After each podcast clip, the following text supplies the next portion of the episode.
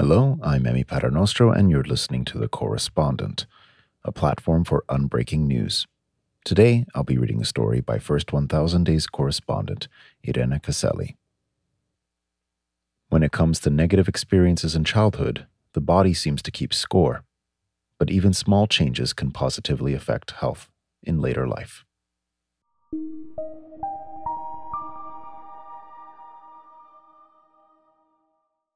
It started with a slip of the tongue. In 1985, Vincent Felitti was running a weight loss clinic in San Diego, California, when he began to notice something strange. The treatment was successful, patients were definitely losing weight, but the physician was perplexed by the high dropout rate. Why would someone who had worked so hard suddenly let it all go? Felitti was going through a routine set of questions one day with a patient. Donna, 53 at the time, had lost up to 100 pounds before rapidly putting them back on. Felitti meant to ask, How old were you when you first became sexually active? Instead, what came out was, How much did you weigh when you first became sexually active? 40 pounds, Donna replied. Felitti thought there was a mistake, so he asked again. That was when Donna revealed she had been sexually abused by her father at the age of four. Weeks later, the doctor was with a different patient struggling to maintain her weight loss when a similar story came up. She had also been abused and was now sleep eating. Felitti started wondering whether he had found a link between sexual abuse and obesity and started routinely asking patients whether they had been abused. To his surprise, the number of positive answers was very high. When he found 186 patients, he asked his colleagues to help do a screening. In 1990, he presented his preliminary findings at a national conference on obesity in Atlanta, Georgia, where he was widely criticized.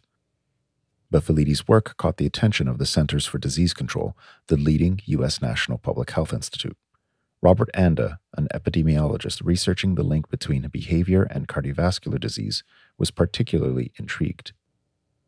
Anda and uh, Felitti drafted a questionnaire they sent to the clinic's patients with questions relating to seven categories of traumatic circumstances in childhood, including physical and sexual abuse, neglect, incarceration, and whether a patient's parents suffered from mental illness. They called this a study of adverse childhood experiences, or ACEs. They found that ACEs are very common. 50% of patients reported at least one, and 25% reported at least two. Among the 9,508 patients they screened, those who had experienced four or more categories of childhood exposure to trauma were twice as likely to develop heart disease compared to someone with an ACEs score of zero. But other diseases were also more prevalent. Felitti and Anda's study was groundbreaking. It's the basis of our understanding of the effects of traumatic childhood events. Think of the case of migrant children separated from their families in the U.S or the impact of forest fires, floods, mass shootings, or domestic violence. Headlines now use the word trauma all the time, but the focus is often on mental health, with little thought given to the implications for physical health. In the years following Felitti's research, a variety of studies have zoomed in on the connection between childhood trauma and diseases. Over the millennia, we have developed the ability to react quickly to perceived danger. If you're in a forest and a bear approaches, stress hormones are released into the body. Your heart pumps faster, your airways open up to let more air through, your pupils dilate. You get ready to fight that bear or run. But what happens when you can't experience safety in your cave because the bear is living in the cave with you?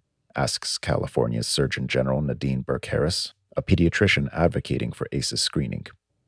Exposure to hardship can change the way our stress hormones react and push our bodies into being in fight or flight mode all the time. When those experiences affect us constantly from childhood, we're later incapable of regulating our reactions to everyday life. It's similar to post traumatic stress disorder that soldiers get when they return home from war. Katherine Ehrlich, assistant professor in psychology at the University of Georgia, says the body seems to keep score.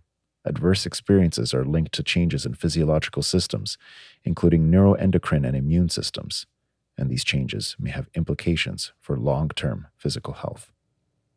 ACEs don't just have biological effects, they can actually be transmitted from one generation to another.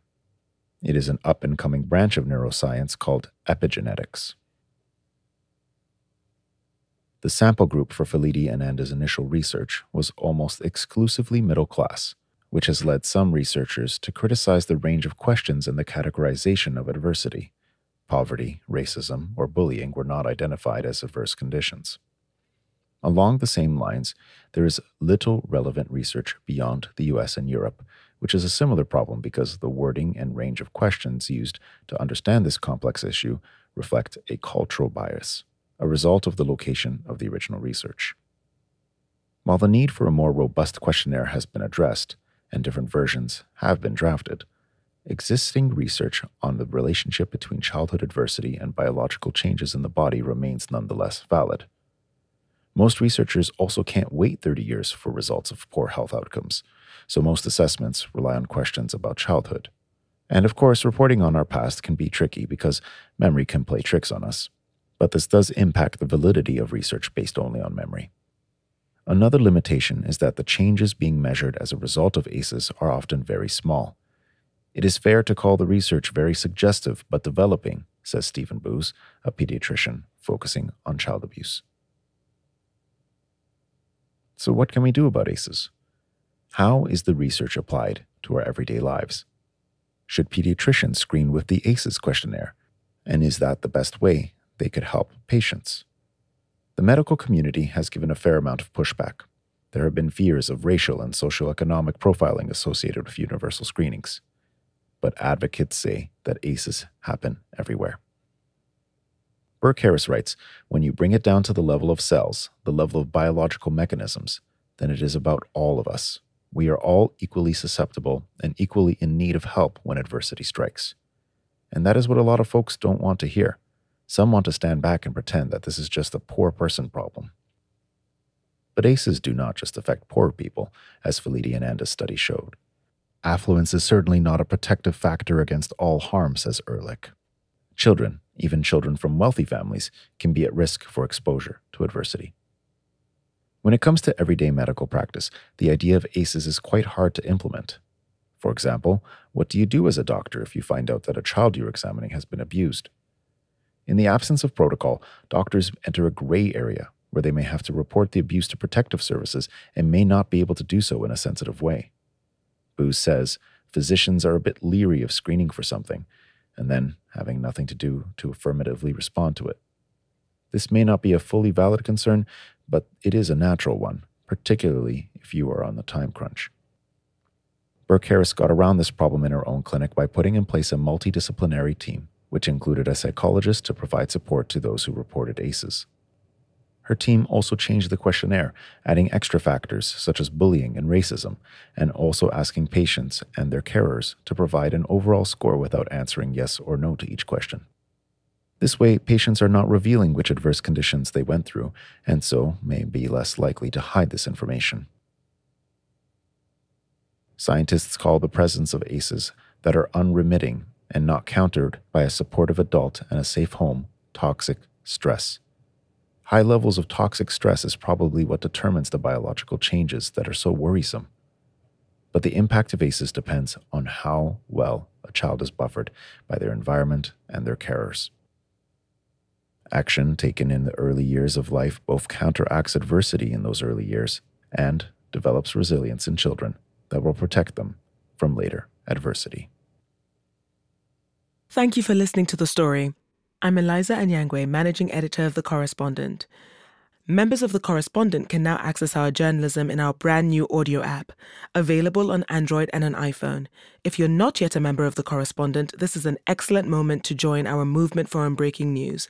Head over to thecorrespondent.com forward slash join and decide whatever you would like to pay for your membership.